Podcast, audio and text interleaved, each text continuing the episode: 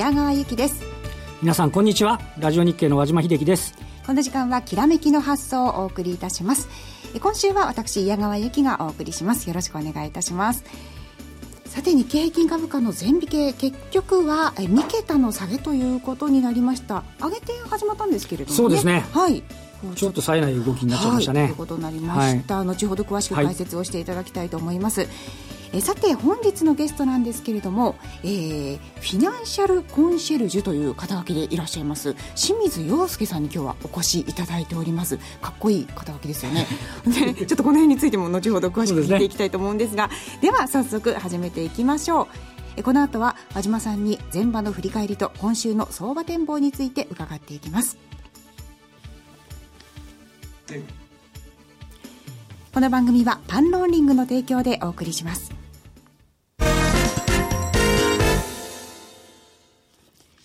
さて、改めまして、えー、前場の東京市場です。日経平均株価の前引けの値は、126円49銭安い18,820円63銭ということになりました。え高いところが結局9時寄り付きの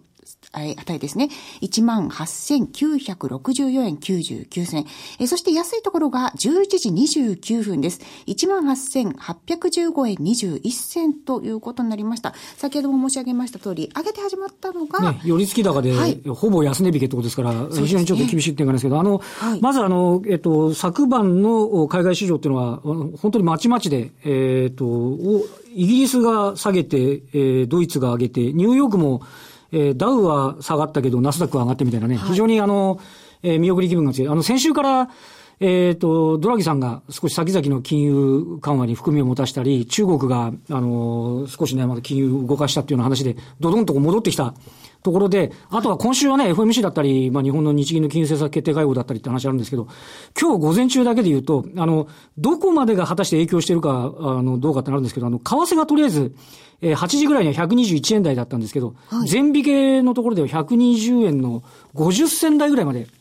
えー、まあ、ざっくり50銭近くですかね、円高が進んでいて、はい、で、まあ、その要因っていうのが、あのこう、アメリカの駆逐艦が、えー、南沙諸島の中国の人工島の12海里のところに向かって動き始めたっていうのが、どうもその9時過ぎぐらいに伝わってきて、そこからじりじりじりじり円高になり、で、株式市場、要は、まあ、有事のね、円買いっていうのはどこまでっていうのはわかんないですけども、結果としては株式市場もこれで、えー、伸び悩み、伸び悩みというかマイナス幅を拡大、えー、するというようなですね、展開になって、もともと、えー、FMC だったり日銀の金融政策決定会合待ちで、積極的なね、買い手っていうのはなかなかない中で、ちょっとこう睨む、横睨みみたいな、為替横睨みみたいな動きになってしまったっていうのが、えー、今日午前の動きというところでありましたですね。うそうですね。えー、為替が、えー、朝方はね、121円台前半だったところが、はい、まあ、1円ほど動いてそうですね。50銭、50銭弱ぐらいだと思いますけどね。はい。うん、ということで、結構な値幅ですよ。わずか2時間、ね、2時間、3時間ぐらいの範疇で動いてますからね。はい。はい。ということで、えー、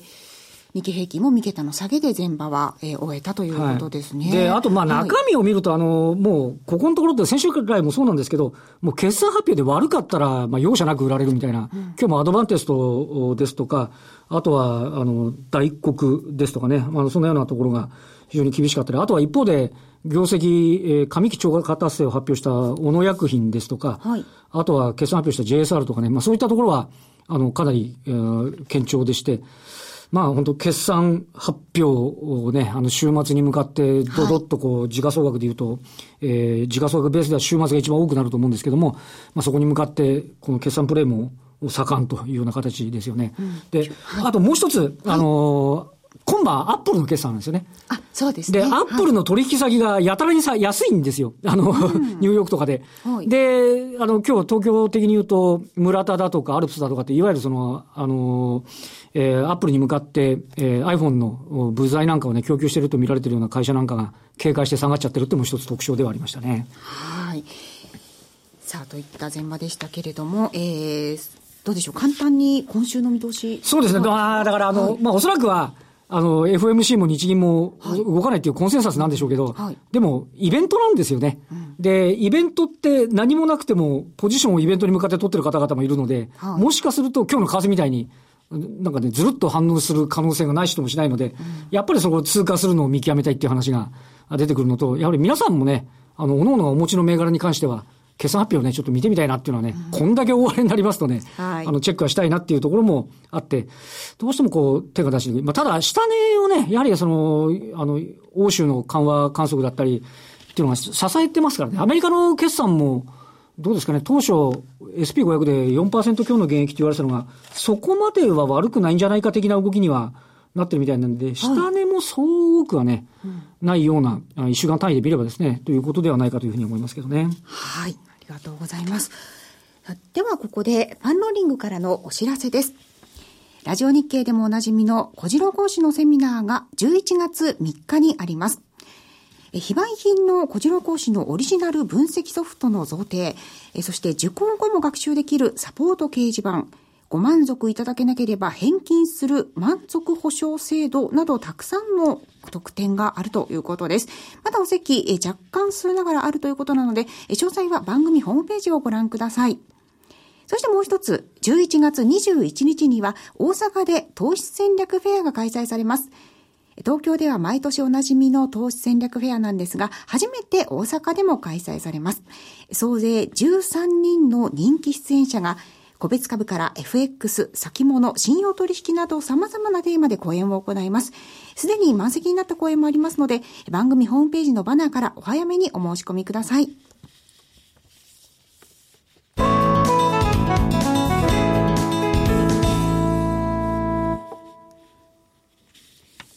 では、今日お招きしたゲスト、ここで改めてご紹介いたします。えー、フィナンシャルコンシェルジュ、清水洋介さんです。よろしくお願いいたします。よろしくお願いします。ご無沙汰します。ご無沙汰いたします。よろしくお願いします。あ、お久しぶりなんですね、和島さんと清水さんは。はい、さあ、フィナンシャルコンシェルジュ。はい、ね、素敵な肩書きですけど、これはどう、ご自身でつけたんですか？そうですね。あの、はい、ちょっと格好つけてやってみたんですけど、あの、流行らせようかなと思ったんですけど、なかなか流行らないという感じですけど。はい。そうなんです。これは、えっと、フランス語？そうですね。はい、まあ、あの、要するに、まあ、あの、コンシェルジュっていうのはね、執事とかよく言われますけれど、はい、まあ、あの、金融のことなら、まあ、とりあえず聞いてくださいということで、はい。個人投資家の方でもすごく接点が終わりになって、まさにコンシェルジュなさってるんですね。はい。なるほど。じゃあ、そんなコンシェルジュの清水さんに今日は詳しく、え 当面の相場見通し伺っていきたいと思いますけれども、はい、えまず、まあ、今週と言いますと、あの、日米、あの、まあ、中国でもね、大きなイベントありますけれども、はい、まあ、緩和、そして利上げの行方ということがキーになると思うんですが、ね、このあたりからいかがですか？そうですね。あの、はい、やはり、先ほどね、和島さんもおっしゃってましたけど、はい、まあ、日米ともに何も動かないんじゃないかという話がありましたが、僕はあの、日銀の方がですね、ひょっとしたら動くんじゃないかなと。ただちょっと興味深いですね。はい。はい、というのも、やはりあの、ちょうどね、あの、先週でしたかね、あの、日銀が、あの、ETF の買い入れというのをやりますけれど、はい、あの、日額をちょっと増額したという話がありまして。で、これで一方で、あの、日銀の ETF の買う資金がなくなるんじゃないかっていう話もありま枯渇するからっていうのはね、ずっと言われてるとこですよね。そうですね。はい、そこで増額をしたということは、逆に言えば、あの ETF の枠を増やすんじゃないかと。なるほど。いうような見方もできると思うんですね。まあ、それで先週から少しこう上がったんじゃないかなとは思うんですけれど。ですね。ですからそういった意味では、あの、国債の確かにあの、買い入れというのは増額というのは、おそらくやってもあまり意味がないというような雰囲気になってきてますから、うんはい、そちらの方はないと思うんですね。ですからまあ、ちょっとしたこう ETF の買い入れの枠だけは、まあ、潤沢にありますということをこう示すような、えー、形ではあるんじゃないかなと思うんですけどね。これあの、今はね、まだ少し株価安定してましたけど、あの、9月の、ま、のところまで下がるときには、はい、これはね、ETF の枠だけぐらいは拡大してもらわないと困るよ的な なんか動きだったですよね。そうですね。はい、ですから、あの、実際まあ使うとか使わないとか別にしまして、やはりあの、日銀のこう方向性といいますかね、まあ、示すということは必要なんじゃないかなと思いますね。ねただ、あの、一つはね、ETF が今払いようになってますから、はい、そのあたりが本当に正解かどうかは別としまして、あの、方向性を示すというか、その態度を示すという意味では、あの、何かをやるんじゃないかなとは思うんですけどね。ETF のこう、買い入れ枠の拡大だけでも、こう、姿勢を示すのに十分であるという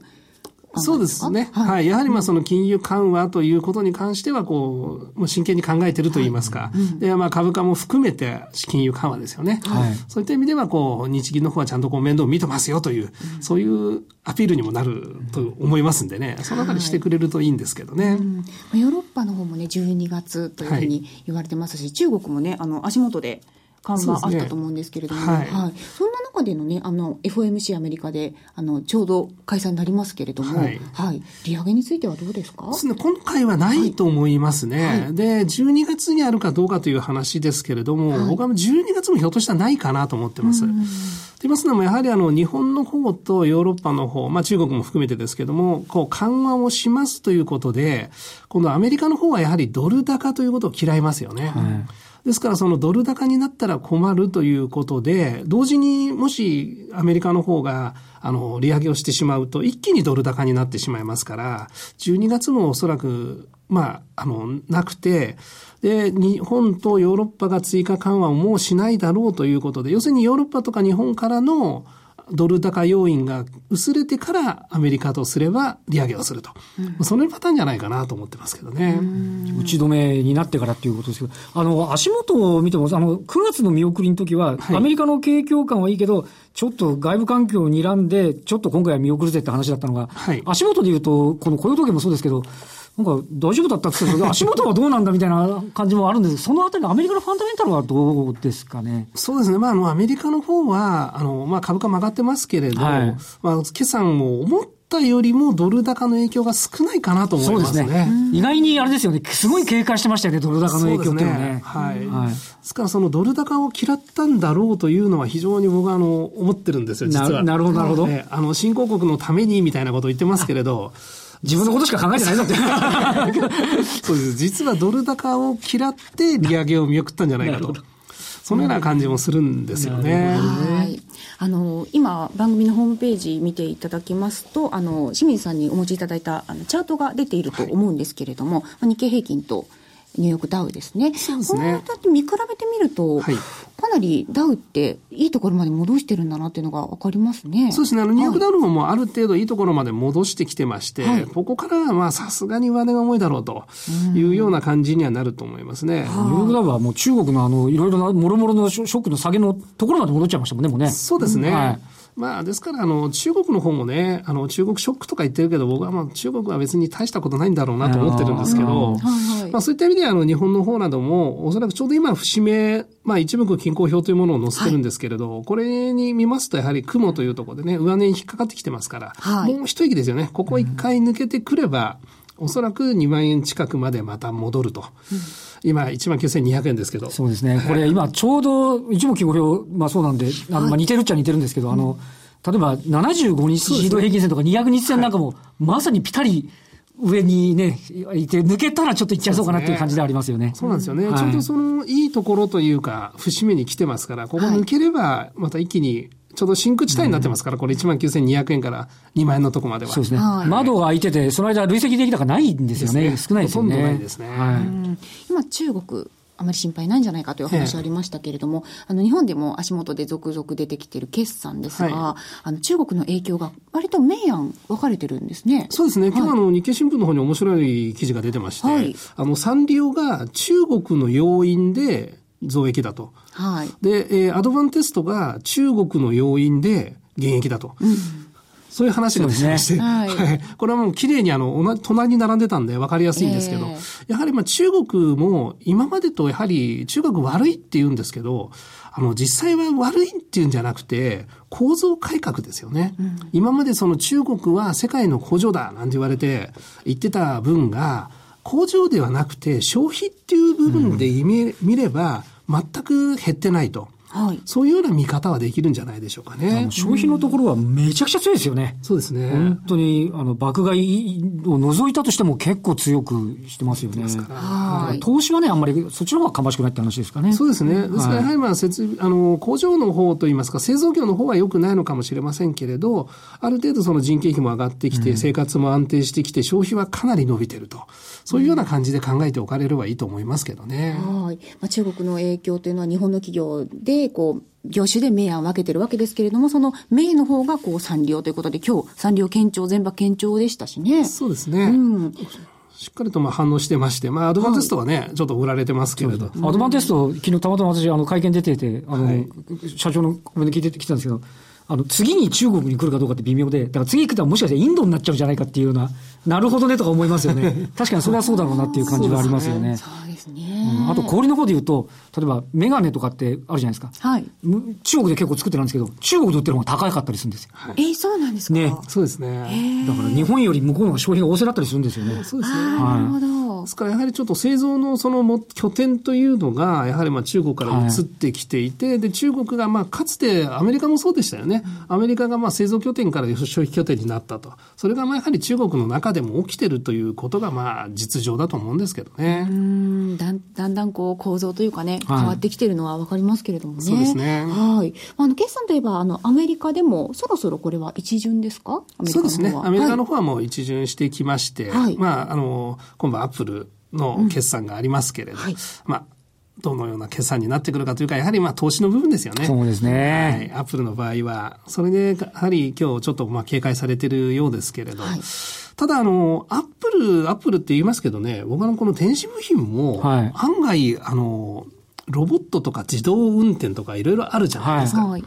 で、今、今年はあの、スター・ウォーズも、そうですね。あそうですね。あの、公開されますし、はい、スター・ウォーズというと、やはりどうしても R2D2 とか、うん、あの、今度新しいロボットが出てきますんでね、うん、そのあたりのところのロボット関連の部品ですよね。このあたりはまあかなり注目しておいていいと思うんですけどね。はいうん、ですから、あの、スマートフォンでも結局、スマートフォンっていうのは、もう僕は最近セミナーでよく言ってるんですけど、あの、スマートフォンって、スマートフォンに頭くっつけて手足生えさせると立派なロボットなんですね。なるほど、はい。ああ、確かにそうですね。そう、ね、そういう考えしたことなかったですけど。ですね、確かに。はい。ということは、ロボットがこれから例えば流行るとか、自動運転が流行るって言ったら、スマートフォンに使ってる部品がそのまま使えるということなんですね。ああ。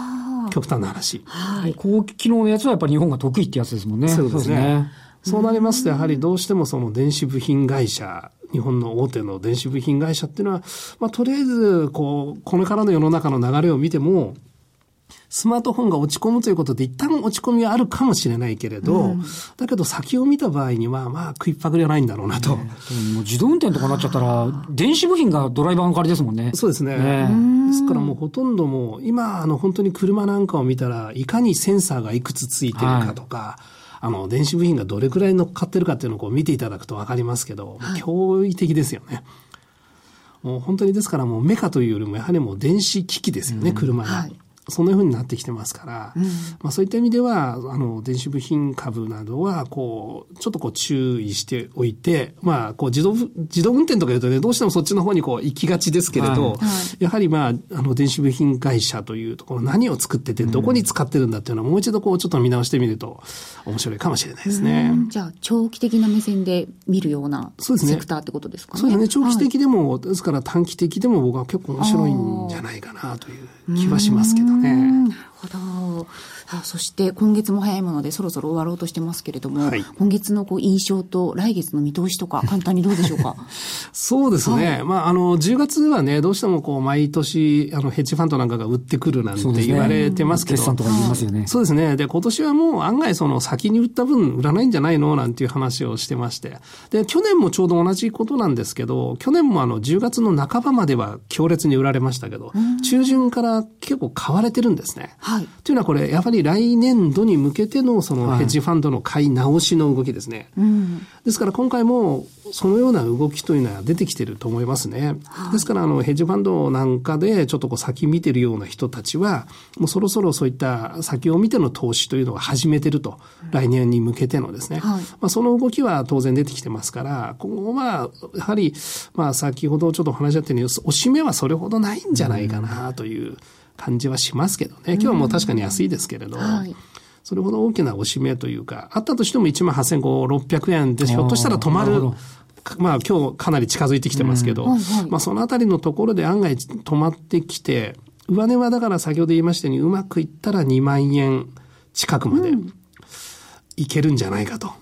まあそうですね、はい、あの金融緩和次第だと思いますが。なるほどね。はい。本当にキーとなる週になりますからね、今週。そうですね。うん、ですから、決算もやっぱりどうですかね。やっぱり見てみてもそれほど悪くないですよね。はい。はいうん、ですから、あの、日経平均で見た場合の PER も、今だ14倍台ですから、はい、そういった意味では、あの、もうちょっと買われても、その水準が大きく落ち込まないのであれば、買われてもいいというふうに感じられますね。はい。さあ、お話伺ってまいりましたが、えー、清水さんが出演する、えー、セミナーですかね。はい、えー、これは12月にあるということで、ちょっとお知らせをさせていただきたいと思いますが、えー、清水洋介さんが出演します、12月12日、こちら土曜日ですね、はい、に開催されます、えー、セミナーです。えー、日本取引所主催の個別株と株価指数先物オプションの実践セミナー、こういったタイトルのセミナーが開催されます。多くの専業トレーダーが株式225先物、トピックス、JPX 日経400、アメリカダウ市場オプションなどの有効活用についてお伝えしていただけるということですね。これ、あの、ご応募はご応募、そして詳細は番組ホームページをご覧いただきたいと思うんですが、内容を簡単に教えていただけますか？そうですね。はい、あの、私の方が喋るのは、オプションのところで、はい、まあ、実際にオプションどういうふうに使ったらどれくらい儲かるんだという話をしようかなと思っています。はい、で、今実際あの、私の方もあの、株式の教室などをやってるんですけど、その、まあ、上級編というところでは、オプションを使った、こう、利益のまあ増、増額といいますかね、はい、まあ、その保守法などをこう教えてますんで、そのあたりをこうちょっとご披露できればと。はい実際にですね、はい、と思っています。結構個人投資家の方も積極的におやりになっている方いらっしゃるわけですね。そうですね。案外やはりあの、オプションっていうのは、あの、相場が上がっても下がっても動かなくても儲かるという、ものなので、はい、はい。まあ、ただ、その分リスクはやはりかなりありますから、気をつけながらという感じになりますけれどはい、そういった注意点についてもお話しいただけるということですね。はい、えー、詳しくは番組ホームページをご覧ください。改めまして、今日のゲストは、えー、フィナンシャルコンシェルジュ、清水洋介さんでした。ありがとうございました。ありがとうございました。どうもありがとうございました。